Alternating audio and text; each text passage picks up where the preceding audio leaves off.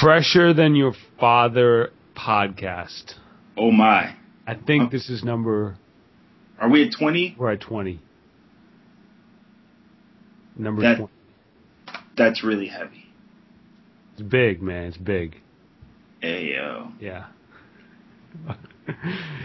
Look, let's let's let's just come out and say it right now, man. You're you're you're Dirk with a head cold right now, man. You're playing hurt, right? You're gonna you're gonna go for it. I'm gonna go for it. Although, according to what uh, uh, Dwayne and LeBron think, um, that was just a bunch of media hype. Yeah. Yeah. So is their overall talent as a team. Boom boom. Thank you. I'll be here all week. I'll be here all week. All right. But yeah, but you you had an intense day. I had an intense day. and it it did involve IKEA. It involved. Let's just. It involved the IKEA. It, it, it look. It was one of those days where, when when you're walking down the sub the stairs to the subway to get the subway, and you're about to put your card through, or you put your card through. Yeah. Well, actually, I would say you're about to put your card through. The train that you're trying to catch to stay out of the rain takes off. Ooh. It's one of those days. It's one of those days when you've been talking about going to IKEA for a couple weeks now. You need these record shelves, and you have all the record shelves, and you have these things, and all of the um, credit card and debit card machines at IKEA stop working, and they only accept cash while you're sitting in line. Oh. And then it's also the type of day where you rent the U-Haul jump off out of the IKEA parking lot and you deal with the New York Brooklyn crazy traffic dimensions and you swerve to to keep a, a crazy cab driver from hitting you head on and you take out some dude's side view mirror Oh. in the rental U-Haul truck. It's also some New York shit because we got out of there and I paid him forty three dollars in cash and I was out. Brilliant. That's brilliant. There's some things that are that are very New York that really should be spread out to other people. Yeah. That should be spread out to other places. That's that's outstanding. That's the way it should be. Yeah, Especially in the day of phones, you just Google up cost of side mirror, bam, done, cash. Yeah. We we're didn't out. not even Google up. We're in the middle of the street negotiating. We're saying, "Come on, man! It's just the glass in the mirror. right. I'll hit you. I'll hit you with. I'll hit you with thirty. Or no, first he says thirty. Then we're like, he's like, but yo, you know some of it's coming out of my pocket. I'm like, yo, I'll hit you with forty. He's like, nah, it's got to be more than forty because it's coming out of my pocket. Then, shout out Dan Littlewood. Dan Littlewood's like, well, you know, it could be less than forty. It could be twenty, but we're giving you forty, so you come, you're getting money in your pocket. Littlewood. And finally, I just pulled the cash out. Hey, yo. I just pulled it out. And once he saw the actual cash in hand, he was like, all right, all right, all right. 43, all right. And we were See- like, cool, peace. And we were. Peace. Cash in hand. Cash in hand. Powerful. We're in the middle of the street. Wow. It was out. Wow. See, this is so. This is completely not related, but kind of related. I was just flipping through records because, you know, that's what we do. And Yeah. I, I had a, a JD 12 inch, and there was a sticker on there from some place it was purchased by the person who bought it full price, and uh, it was like price 623, cash price 599. You could have saved 24 cents 24 cents. if you just had cash in hand. Cash in hand, man. cash in hand. That's fresh. As fresh as it gets for breaking a mirror and having to deal with that bullshit in the middle of the road. But you're safe, you're sound, and as lame as the day was, you're currently fresher than your father. I, I, I'm striving, man. I'm striving to stay fresher than your father. I could dig it. I'm a little scared, you know. Further adventures outside today. I feel like there's this. This is one of those days. Yeah, I'm a little scared. There's still some hours left in today. Things could happen. Right. You know, I could open up these IKEA boxes. It could be like the wrong color joints, the wrong parts, but Right. I just got to keep it moving. I feel like you know, you want to test me, I'm gonna try to keep it moving. So here we are, fresher than your father podcast. So, real quick, we, we, you know, just to let you guys behind the current and both of you who listen to the podcast, we talk about what we're going to talk about and then we often throw in like audibles. We throw in shit that we hadn't talked about we are going to talk about. So, I've been watching this Human Planet thing. You heard, Mhm. you hip to the Human Planet? No. what's up with the human planet? So it was made by the people who made Planet Earth, uh, Life, Blue Planet, right? BBC video people, documentary styles. It's Yeah. basically nature porn, right? Yeah, So they came with these are people who live in various environments and how are people getting down in various environments. And of course, you know, for most dramatic reasons, it's not about let's paint an accurate picture of these people's lives, but let's find the most outrageous, most extreme examples of what people do of course. to, you know, which you have to kind of understand that's what you're watching, but it doesn't diminish the amazement of seeing some of the shit that you're checking out. And throughout it all, there were so many examples of people like, you have to wipe fear out of your mind. So many times people said, yo, fear, can't really fuck with fear.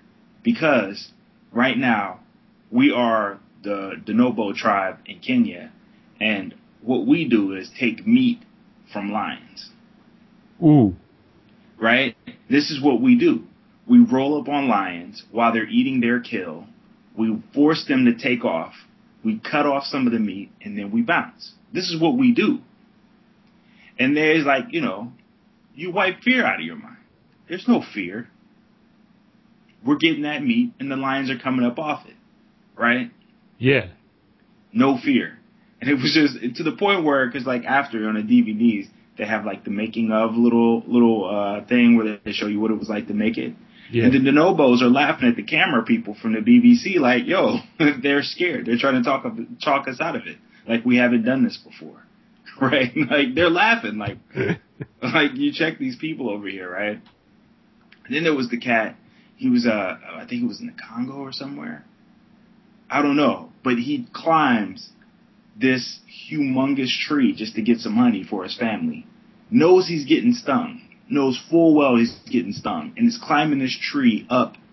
I, I don't know, Ian, like hundreds of feet. It seemed extreme, right? it seems Hey. kind of extreme. fear, he's not fucking with fear. Fear is, you know, like we don't we don't fuck with fear. And one of the illest ones, right, was in the Himalayas. There's this town that gets cut off in the winter because you know it's the Himalayan mountains in winter, right? So driving kind of is like, eh, you're not really doing that. But when these kids have to go to school, right, they have Yeah. to walk down the frozen river a hundred kilometers, which is like I don't know how many miles. What seventy miles maybe? As a yeah, family, yeah. we're going. You're walking. It takes them a week to walk to school on a frozen river, right? This Like- just this just seems a little out of control. But okay, It's it's out of control, but they live in this town. The kids go to. school. I mean, but it's not like a daily thing, right? Like they, they go. It's like a boarding school kind of style. Like Yeah. they go there and they live there, and the dad drops them off. But that's what it is in this town. Like they walk because the roads are impassable, and this is the way. And there's a special term for it. It's called a Chadar or something, or it's a Wow. special. Like they walk down the no fear. Cats just aren't fucking with fear. So Ian, you cannot fuck with fear this evening. I'm not. No fear. You know, it's not. It's not really fear. It's more like this slight cynicism about There you go. Yeah, about- I see what you mean. what what could possibly happen. Because honestly, so the the day ends, and, and shout out to Dan Littlewood because I I couldn't have gotten through this day without having like a partner in crime, and like we kind of you know like he was dealing with some other things, I was dealing with things, we were both dealing with some of this stuff together. It was it made it a lot easier. If I'd been by myself, I might I might have I might have you know wild out. I might have had like some kind of moment of like panic, like oh my god, what the fuck is happening? Oh yeah. And I did raise my voice at one point to uh, an IKEA pl- employee, which I, I feel bad about because it wasn't his fault. But sure. but you know, it was a pretty crazy scene. And um, Some, sometimes these things get said. things get said, things get done, Yep. things happen, basically. Yep. But day ends with me. Littlewood's going to check some. You know, you know how Littlewood gets down. He's going to check some girl, uh, and uh, we say peace down over by um, Carroll Gardens, part of Brooklyn. We've walked from IKEA up through Red Hook. New Yorkers, you know about these things. Yep. Fair, fair, decent walk. Um, after dropping off the U-Haul and just ending the whole craziness, or kind of ending it. And so, the G train, an infamous train in Brooklyn, but nevertheless, right there, he's rolling G train south, check for the woman. Me, I'm trying to step the G train north to get home. Right. I go down into the station. I wait patiently for the G train. The F train comes, which will guide me closer to home, but not as close. I say no, no F train. I'm waiting for the G train. Right. The F train leaves. A woman walks over to me and says, Is the G train running? I look behind me and plastered all over the station are signs that say no G train nights and weekends.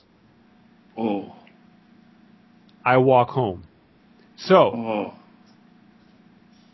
I could have walked to another train, but where I live in Brooklyn, it's just really pointless at that point. It's just like fuck you, fuck everything.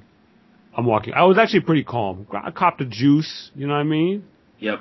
I just was like, yo, I gotta zen this out. I'm just gonna Yeah. walk home. Rolled home, collapsed on the floor like ah. Get the call from the homie. Wow. He wants to go out check some dinner. I'm like, yes. I get in the car. Yes. I put my hand down like on near the window, like when you get in a car, you know, driver's side seat, and boom, just ram my finger right into a thumbtack. Oh. So what I'm trying to say is, it's one of those days. it's one of those days. Sometimes it's one of those days. That's real. I'm not really fearing what what might happen. Although I really I, I like these stories that you just brought. This lions, there's some crazy things. Going Yeah, on. yeah. It, it was just a, a, a an excuse to tell those stories. Yeah. that was really just it. I just wanted to tell those stories. And I saw a window, and I dove through the window. It, you know, it's all good. Yeah, it is all. Yeah, it is all good. It's all good. It is all good, and I, I, I highly recommend the Human Planet Jones, and and watch with a critical eye, but watch because because mad mad crazy shit goes down on that. Mad crazy Yeah. shit.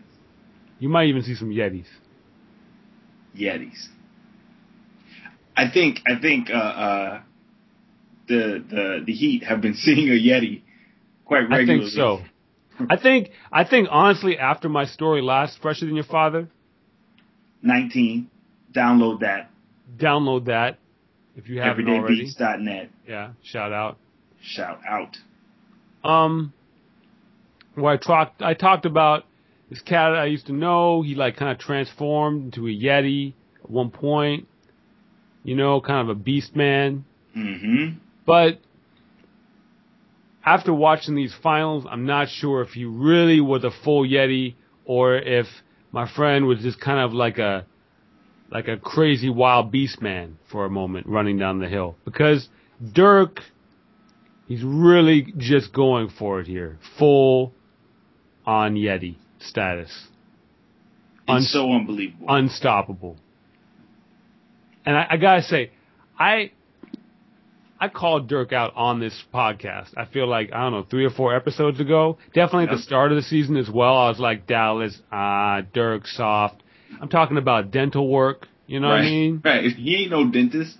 You know, like like here's a dude who got a dental checkup during a game from Dave West.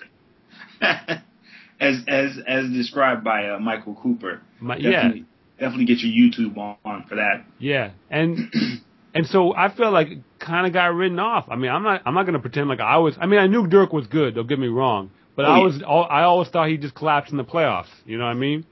And and he, he's he's just going. Yeah. Well, see, I, I'm wondering how much. I mean, you got the Golden State series, and you got hmm you know the Miami Heat series in 06 in the finals. How often did he really collapse in the playoffs, or how often did he just play his ass off on a team that got beat? Yeah, yeah, yeah. Absolutely. I think it just shows it just shows how how you can just view certain players through their teams and how you can you know like Yep. I don't know you know like it, yeah it, and it, that team has been as poorly managed as the Cavs when you think about it. They traded away Steve Nash, which, uh, looking back, that was so asinine. You just fire Nellie. You fire Don Nelson, you get a real coach in there, and then you start winning titles. yep But hindsight's twenty twenty. And but after Steve Nash is gone, then you have just a ridiculous collection of also rans and other dudes yep know for as great as Cuban is, all the dough he has, oh, what a great organization, how much players want to play there. Nobody was rolling up on Dallas like, yes, we're going to play here. hmm yeah Nobody. nobody So it was like he was he had this great team. He was he was rolling out with. Although that that team that went to the finals was so major. I mean they they used to have the major wars with my Spurs, man. Just yeah just yeah legendary conflicts. And so I, I kind almost, I know what you mean. I mean, I, I, I carried that thought forward too. I mean, no one was ever saying like the Dallas Mavericks are the team to beat for the finals. But there was that period during the year right before he got hurt where I remember people saying, you know, the, the Mavericks are kind of playing the best ball. yeah yeah And, and you know, you kind of hear people say stuff like that and you're like, oh, okay. You don't really think about it. But then Caron Butler gets hurt and you're like, well, okay, that's that. No, no. no no full Yeti Full Yeti. Yeti. Yeti's making appearances man I saw Chewbacca in the audience Oh, yeah. Man, have you heard Slight, Slight Yeti Detour? Have Yeah. you heard the, the track Chewbacca by uh, Random Axe? no It, it, it only is called Chewbacca because, because Sean Price opens the song with Chewbacca. It's the first word out of his mouth. The first word uttered on the track is Chewbacca. wow, I might have to play that at the end of the podcast. Oh yeah, Chewbacca, Random Axe. Yeah, Dirk is just is is. It's like he puts up shots and you expect them to go in. That's just it. Yeah, it's it's it's pretty crazy. And even like the drives, like Oh. what's he doing? Oh yeah. He's just going in there, and it's not like I don't I don't know. I'm just I'm thoroughly impressed. So let me let me throw this out to you because I, I was so taken aback by this. I was talking to my dad this morning, and my dad, per the the dominant conversation about the series, which is all Heat focused, he believes something is just amiss. There's he's his conspiracy styles are full full force. He feels like there's an interest in seeing Dirk win for lack of white people as the main player on teams uh-huh. that have won titles. And the the curiousness, and I, I don't, you know, we don't really want to go down that road, but the curiousness of the way that the Heat have played towards the end of games leads him to believe that, you know, the league just wants this to happen. And there's some kind of way the Heat are complicit in this and are down for it and are letting it go down. And I say that to say there have been so many times, and I just think it, I personally think it's just because Dirk is that dude, where you see him get down the lane or get to the rim, and you're like, how the hell is that dude doing that, right? Uh-huh. Uh-huh. Like against the Spurs, you kind of saw it because there really weren't that many athletic dudes that could stop him. And Tim Duncan was down there, so it wasn't like he got down there and was doing whatever he wanted, but he would get down there when he wanted to get down there. How does Dirk do that? He gets around Chris Bosh. He gets around Haslem. Like he gets around cats who he is taller than, and in theory, because I, I don't know that I agree with this, but in theory, not as athletic as. Uh-huh. He just gets to the rim. He just gets to the rim, man, and he just weaves in there. I will say this. I want to say this because I think that the the well, I I think that because of the whole season with all the media hatred of the Heat um, being this, I don't know, for all the reasons that we've talked about this, but like, there's legitimate reasons, especially for Cleveland fans, to hate the Heat and Mhm. LeBron, but these reasons about they're doing it the wrong way, they conspired, blah blah blah, and like just this kind of villainization of LeBron and Right. and and, and cats um that just way overblown on top of the fact i do think that certain media heads have hyped up dirk a little Oh. more whether it's conscious or subconscious i Yeah. do think certain especially white media heads have hyped up dirk because he is that that great white hope dude even though he's Yeah. a he's a german but he's still the white dude and the one of them one person i can't stand is um the she's a woman reporter. She's been on the sidelines at the end of games. Um, oh, uh, is it Doris Burke? Doris her name? Burke. Doris Burke. Okay, and Doris Burke, when after that that Mavs win, where Tyson Chandler played out of his mind, Mhm. interviews Chandler and asks him three straight questions about Dirk. She doesn't even ask Chandler about how he's playing, Yep. how what he did. Yep. She asked him question after question. It was it was Dirk's sick game about what Dirk looked like. How did you support Dirk? What's up? You know, like was how amazing was Dirk's play? Come on, son. Come on. wow. That that's uncalled for, in my opinion. yeah, it's yeah.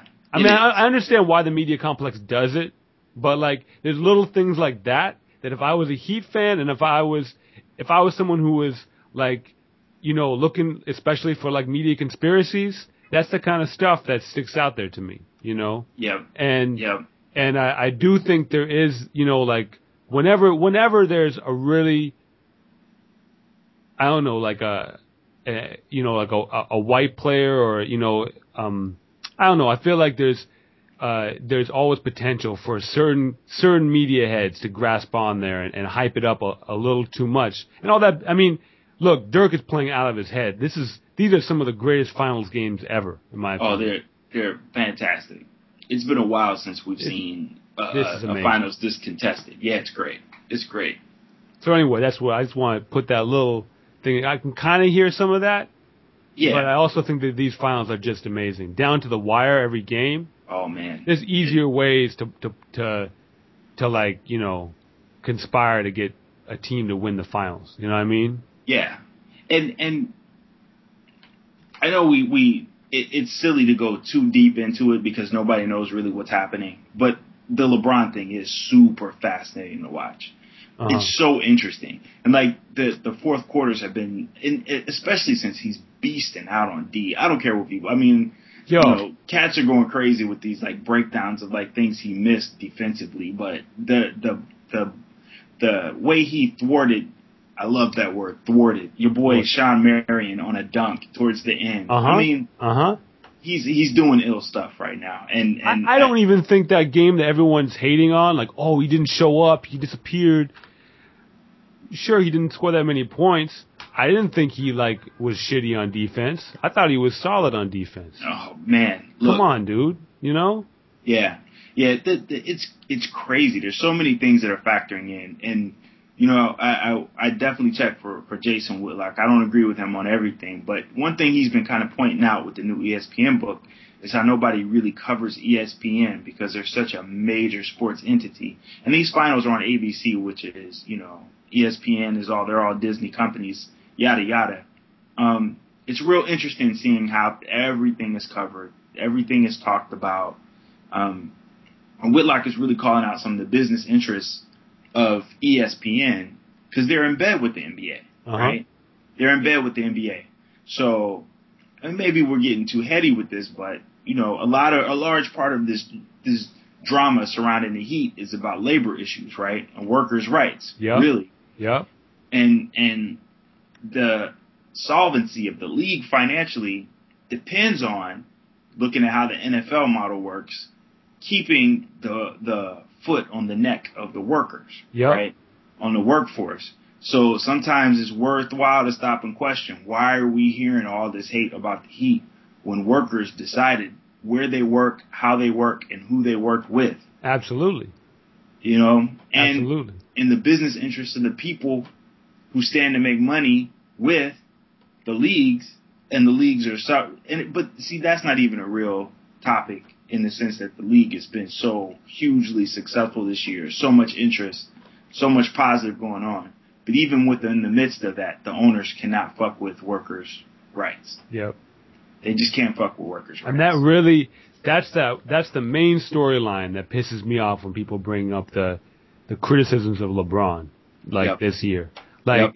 I think we all know the decision was ridiculous on many levels. Yep. You know, I think any any team that gets up and parades a, a lot, or any anyone who gets up and talks a bunch of shit about how they're gonna, you know, win and blah blah blah eh, before they do something, it's it's kind of a dick move. You know, Yep. where, whatever you- sports or anything else. Yep. But you know, and Cleveland fans, such as yourself, obviously, I think as a fan, pure fandom, emotional, you sh- you know you, you should and can be pissed about shit about your favorite player or a star player leaving the town. But Yeah. but this But- whole whole thing about the the players conspiring and this whole thing about people going behind the backs of of of who you know what I mean the Right. owners the Right. owners you know what I mean well well guess what exactly Yep. So that that's all. I don't know. You just gotta. It's it's so much madness, man, going on in the coverage and the way things are covered. Like, what's up with the stat shit? Are you are you as annoyed and overwhelmed by the constant stat barrage that comes at you? yeah I can't Who, I can't I, I Who's fucking with it? Is that a betting thing? What is that? I wonder if I wonder if betting drives some of that because the the stats thing has gone, it's gotten crazy. You know what I mean? Oh yeah, Uh, eleven out of eleven teams who have won Game Three have won the entire series. Yeah. But then you know, two to, two games later, you know, uh, uh, nineteen out of twenty six teams that have won Game Five have gone on to win it. Really? I gotta Really? I gotta say though, what what really makes me smile, even though like I said dumb shit, I predicted, uh, you know, a bunch of stuff that didn't happen.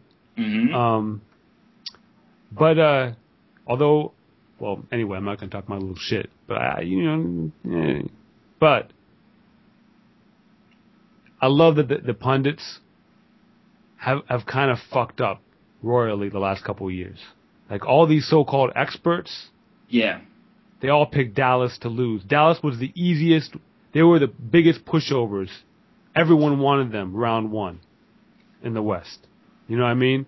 And I'm not saying I knew that they'd go to the finals, but I just think it's funny that the so-called experts, all, whether there were guys who never played the game or cats who played the game a long time, all of them are saying Dallas is weak. It's done. Yep. You know, last year, Celtics are old. They're done. It's Yes. over. Yes. You know what I mean? Yes. And like, you know, like Miami, they'll make it a round or two, but there's no way they're going all the way. And I, I, I love that these cats didn't get it right, man. Not, not, not all of them, but the vast majority of them. Well, and and and what's interesting is that so much of what ESPN calls analysis is pick culture. Yeah. They're they're always like you have to pick. Pick now. What do you think? Who do you Yep. pick? Who Yep. wins the series? Where how does it play out? All the time. And so there's always and and you're starting to hear some pushback where people will say stuff like, Well, I'm not ready to make a statement until I see the next game. Or we really can't say. And I, I'm sure they sit around and say to each other, "Man, this is such bullshit. How the fuck do we know?" Right? Like we're we're not in the locker rooms. We're here in Bristol, Connecticut, watching games on film. Mm-hmm. We're not around these teams to be able to say for sure this is what we think is going to happen and what we don't. Um, yeah, it it it because it's it's annoying and it's silly and it is good when people are showing up, you know, for their ridiculous picks and and these definitive statements about people, players, teams. Like we know this team is dot dot dot. Word, Yep. word. They're this, they're that. I mean, it makes for great sound bites, I suppose, but it's not thoughtful. No, no. It's definitely not thoughtful. But all that said, man, I'm so fired up for this next game. Oh yeah, man. This is just, man, this is Uh. a great fucking series. These guys, both these teams are just hungry, man. It's just, so hungry. yeah, And if cats are busy, because I'm mad busy, I, I have yet to watch a game beginning to end. but I usually will come in like halfway through the first quarter, see what's going on, dip out, check up again in the second quarter, may watch a little bit in the third. But the fourth quarter, especially the second half of the fourth quarter, it's on. And the games have been so close. It's really, you know what I mean? Like you could, there's all kinds of great basketball happening, but you come that last fourth, that fourth quarter, yo, yeah. so major. Every time, every oh time. Oh my gosh. Oh my every, gosh. every time. I'm, I'm, I'm really impressed that like teams will go up by like seven, by nine, by ten, and you just, it's just, it's meaningless. Meaningless. Meaningless. You know what I mean? I'm also impressed that uh that Brian Cardinal is still in the league. man, I saw this on somebody's blog, some post somewhere. Like he has got to be the the rec center hero of all time. Doesn't he look like he just rolled out the Y? He, it's just the ugliest game. He's just sprawling around. He's hustling Yep. like like some guy at the Y, but he's. I'm just I'm amazed. It's just I'm not amazed by his game. Don't get me wrong. I'm amazed Right. he's still around and he's out there. Hit a random three. He'll make like a a crazy defensive play, and then the next play he'll just foul the shit out of someone. It's just yeah. Yeah. It's, it's just I, I'm amazed. He he's kind of looking a little. He's not Yeti-ish, but Right. he's a little little monster, little Frankenstein out there. You know what I mean? I think championship caliber teams have those little scrappy, asshole-ish, weird dudes coming off the bench. It's true. Whether it's Rambis or Madsen, Yeah. or to to throw a monkey wrench in the race baseness of my analogies, we could you could go with a, a late term as Alonzo Mourning What coming about in and beasting out on people for like five minute stints. Danny Ferry? What about uh when Danny Ferry had the facial mask? It was just a whole other level. That was a whole other level. I forgot all about It It was like that. Darth. It was like some kind of warped d- white Darth Vader guy coming in, running around, or, or like someone out of like a like a villain out of like a Van Damme movie. You know what I mean? From the eighties. wow. Just a facial mask and like a basketball jersey. Uh, anyway, Danny Ferry catching mad analysis right now. Am I wrong? I mean, he, that was on Oh, the Spurs, right? The You're- facial mask. You're right. You're right. When you're rocking the facial mask, it's it's a level. I mean, oh yeah. do we have an all facial mask team? We have Rip. We have Danny Ferry. Has anyone else ever really rocked the facial mask? Oh man. Did Amari rock the facial mask at some He point? He did. He did. Yes. Um, who else? There had to be a point guard who rocked the facial Yo, mask. I don't So- know. Because we had a problem. I listened to the episode of Fresher Than Your Father where we were trying to come up with the all goggle team, Yeah. and we had a big problem finding the point guard on the all goggle team. Point guards are not. They're not. They're not going out like that. Nah, nah. And plus, they got to be able to see. The facial mask, man. Can you imagine? What if cats come with facial masks and they start like drawing little smiley faces on the facial mask, or they like they Oh wow. they like they like black out part of it so that you can just see their eyes coming through on some They- hockey. Yeah, it was about the same, man, they should just go full hockey style and just do do full like like you know what I mean, paint them Yeah, colors. You know what I mean? exactly. Or messages. You could have Yes. like tattoos on the facial mask. Man, I gotta say, I don't know if you want uh uh I don't know if you want some of the uh the the oh how do I say this in a way that does it? I don't know if you want the brothers like painting messages on their on their uh uh on their masks. A lot of messages to haters, I would assume. I would assume that the haters would catch mad mad negativity coming from from face mask quotes.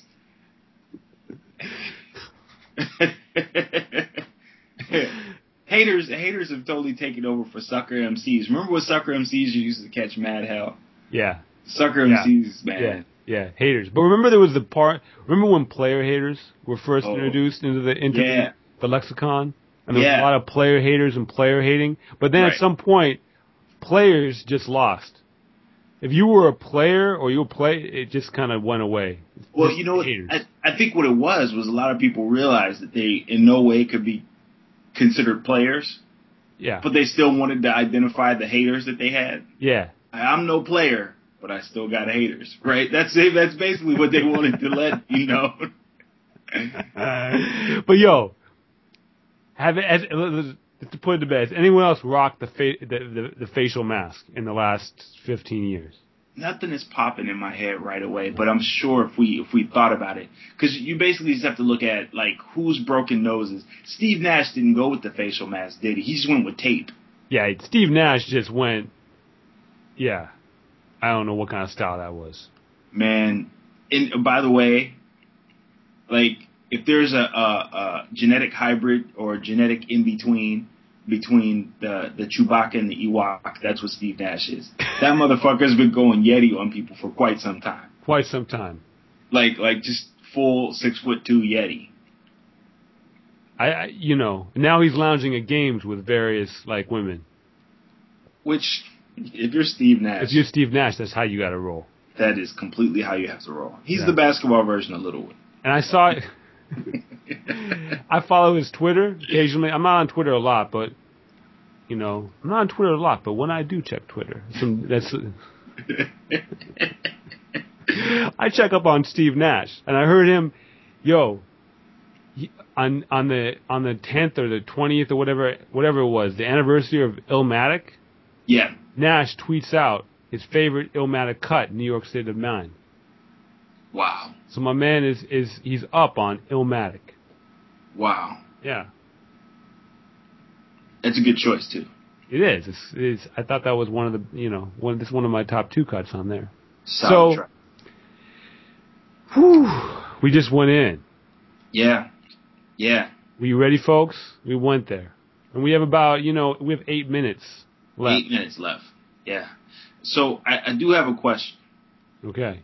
I was going through records as I'm wont to do. I, I don't know where my language is today, man. I'm using crazy phrases and whatnot today.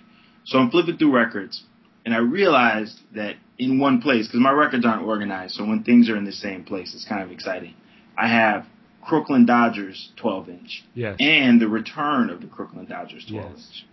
So I have them together, and then when I realize this, what do I do? I play Crooklyn Dodgers, produced by a tribe called Quest. It says on the right. Is that just the Q-tip beat? Probably. Yeah. Although But didn't, I'll- didn't Ali Shaheed didn't he produce one of those? Yeah. Well, I, maybe it is his. He's definitely on the liner notes. Like it says, produced by Tribe Called Quest, but in the writers, Ali is listed. So Word. we'll say produced by Tribe, and featuring uh, Special Ed, um, Buckshot, and I see his face, but I'm blanking on his name right now.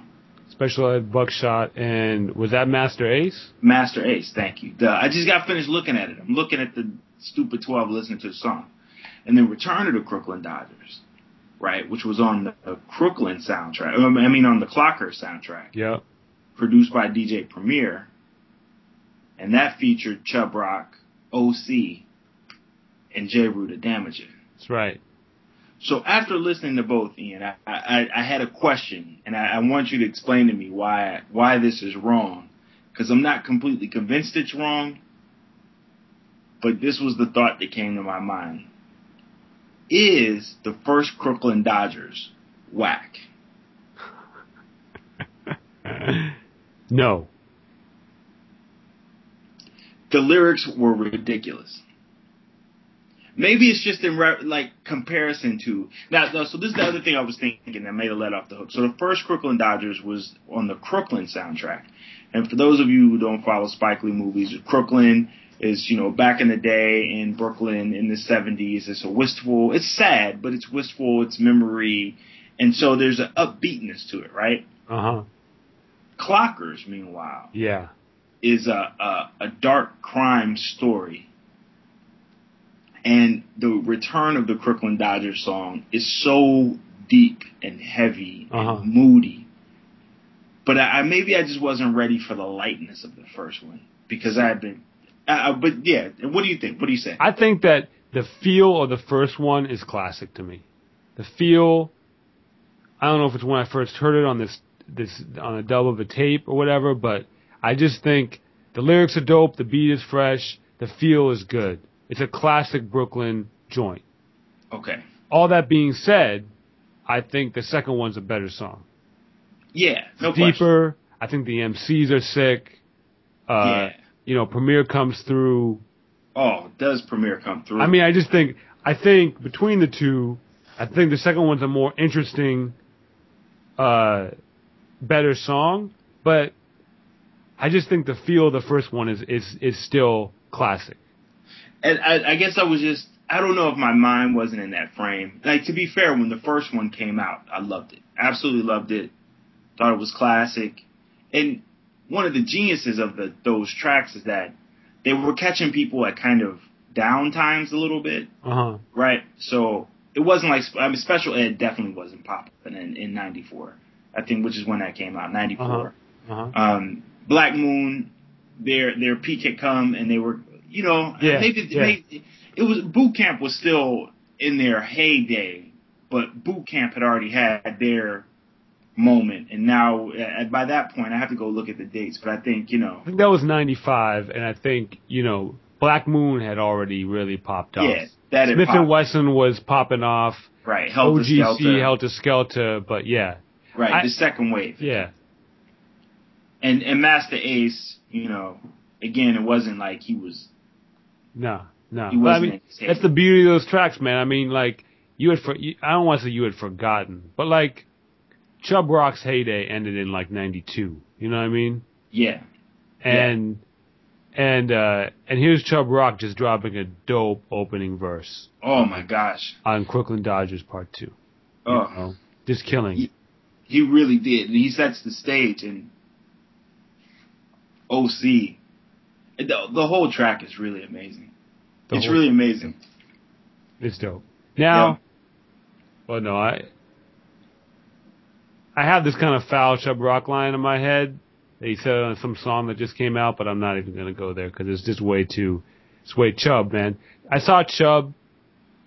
Speaking of the Crooklyn Dodgers, this is kind of depressing too, but I just want to say I want to big up Chubb Rock because I saw. Chubb Rock in the park several years ago in Brooklyn. Classic concert, Prospect Park. They actually did the Crooklyn Dodgers songs.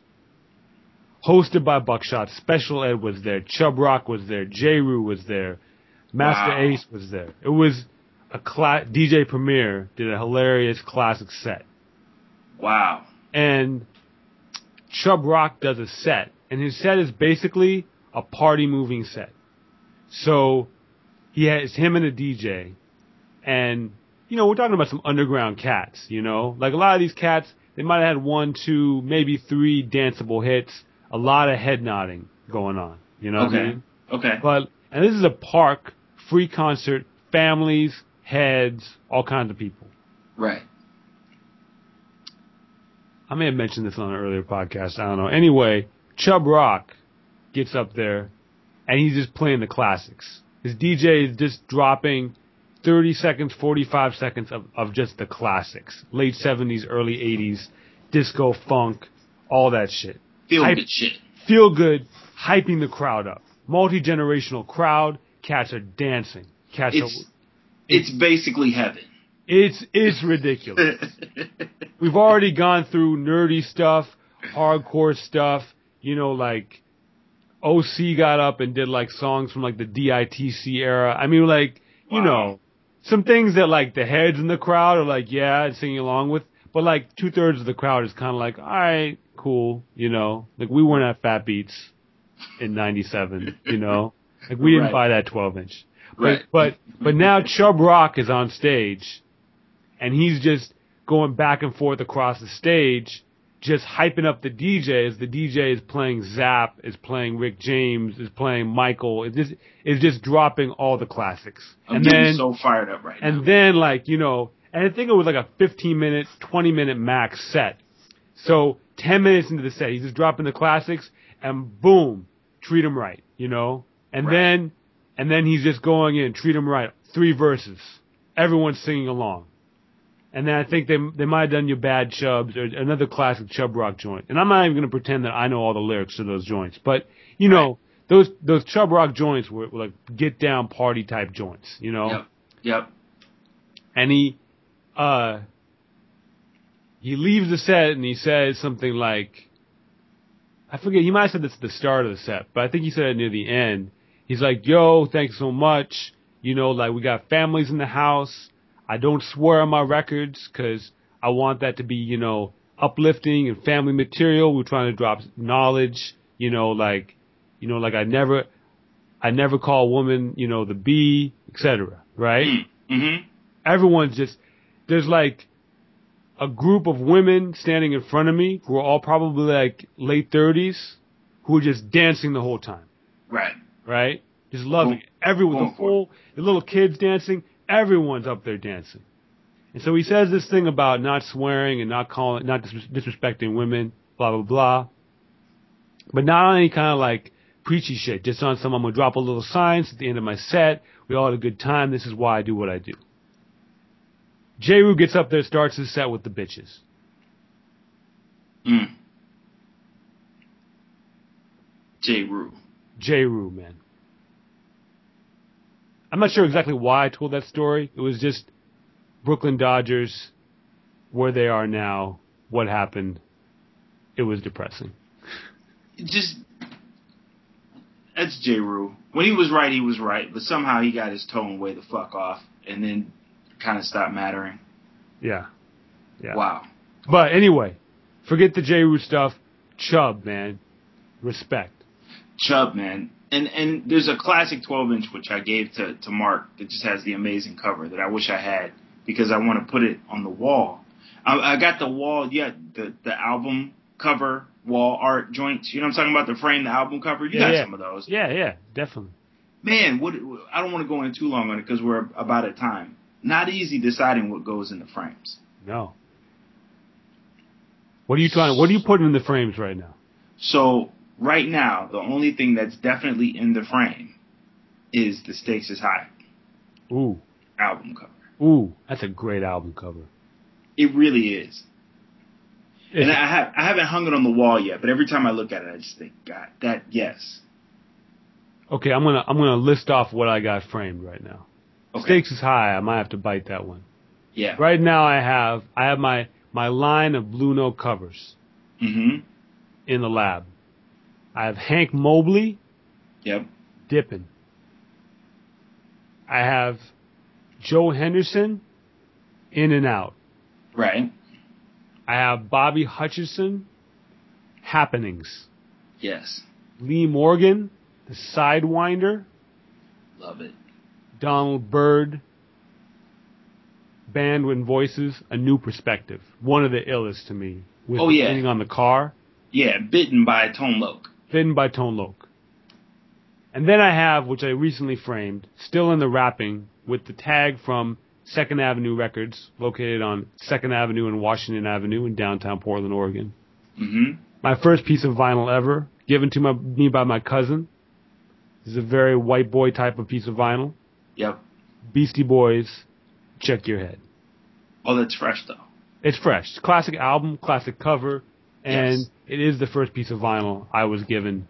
And so I, in high school, and I remember my cousin saying, like, you know, I know you don't have a record player. I know you don't, you know, I don't know if you ever have a record player, but you got to have this on vinyl. You got to have a classic joint like this on vinyl. So That's so dope. that, yeah. Frames, See- man. It's all, I'm, I'm all about them. Yeah. So the what I'm debating now, there's there's I only have one other frame. I mean, obviously they sell more, but I'm broke. I, I'll get some more, but I'm deciding whether we go with Terry Callier's "What Color Is Love." We're so record nerd now, right now. Oh yeah, but it's good. Yeah, "What Color Is Love" by Terry Collier. You know the cover, the the woman like curled up on the on the on the like uh on the love seat with a cigarette. Yeah, yeah, yeah, yeah. Yeah. Real stylish flavor. Yeah.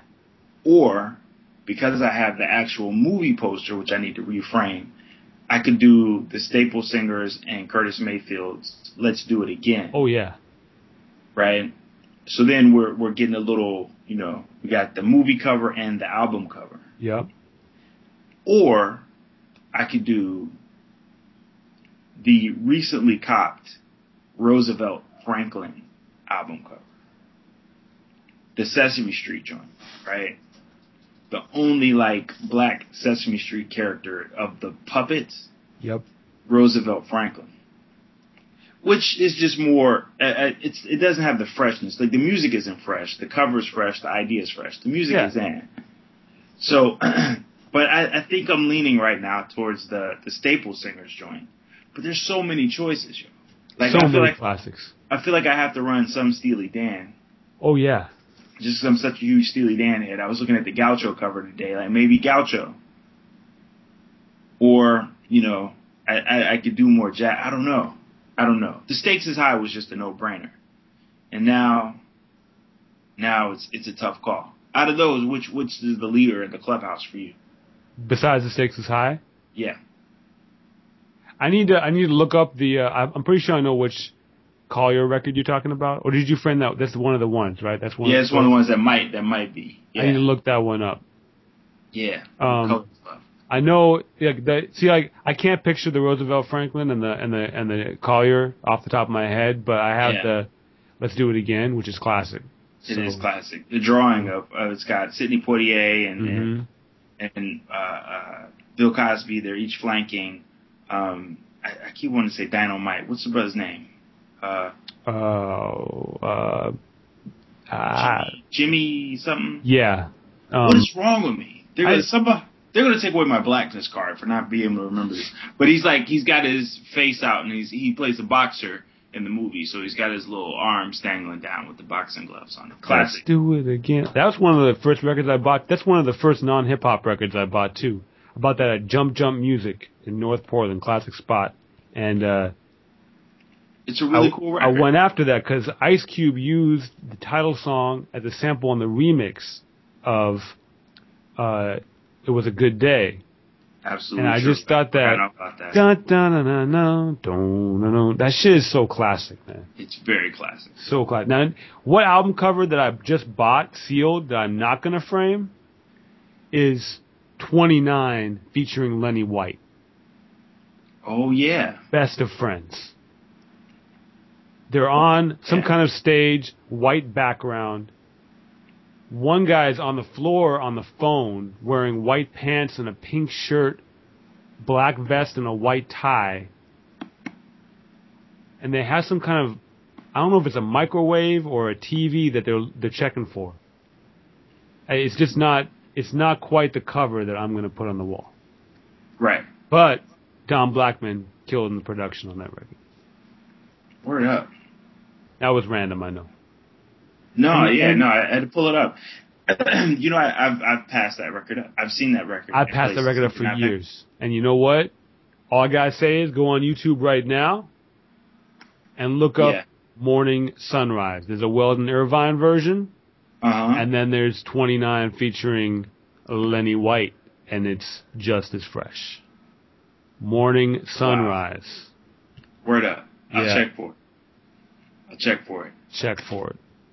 Man, we're we're we're out of time. We are. Listeners, I hope you I enjoyed this one. It was it was a good one, I think. I think it was a good one. Yeah. I'm I'm trying to go see about these enchiladas.